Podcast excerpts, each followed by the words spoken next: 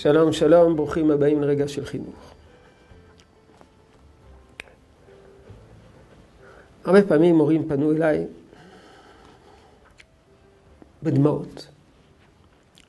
ומספרים לי שתפסו את הבן שלהם אה, גולש באתרים בלתי צנועים, זאת אומרת מאוד מאוד בלתי צנועים.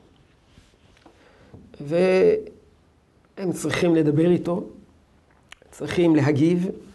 הבן שלהם עוד לא יודע שהוא נתפס, שחשפו את הגלישות שלו לאתרים פורנוגרפיים, והם צריכים לשוחח איתו, והם שואלים מה, מה לדבר. אז תחילה אמרתי להם שקרה להם נס. מה הנס? הנס שהם תפסו את הבן שלהם.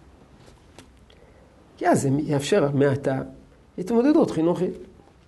כל עוד שהבן שלהם גלש באותם אתרים, וזה לא היה ידוע להורים, לא יכלו להתמודד.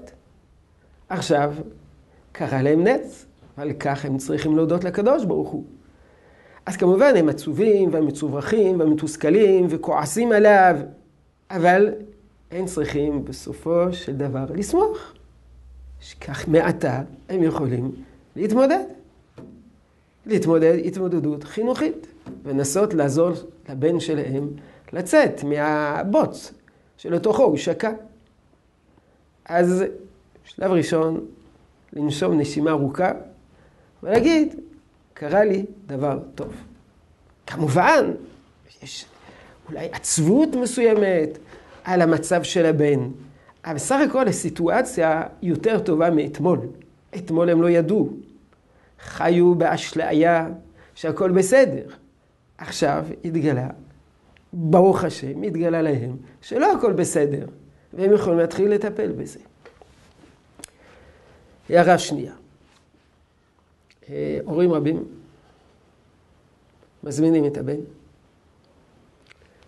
אומרים לו, תפסנו אותך, אנחנו מחרימים לך את הסמארטפון, או מחרימים לך, סוגרים לך את המחשב.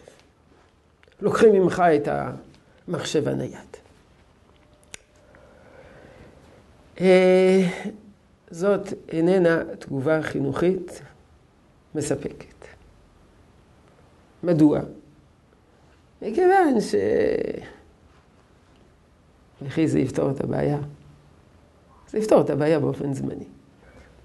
הבן גלש, ייתכן שהוא כבר התרגל.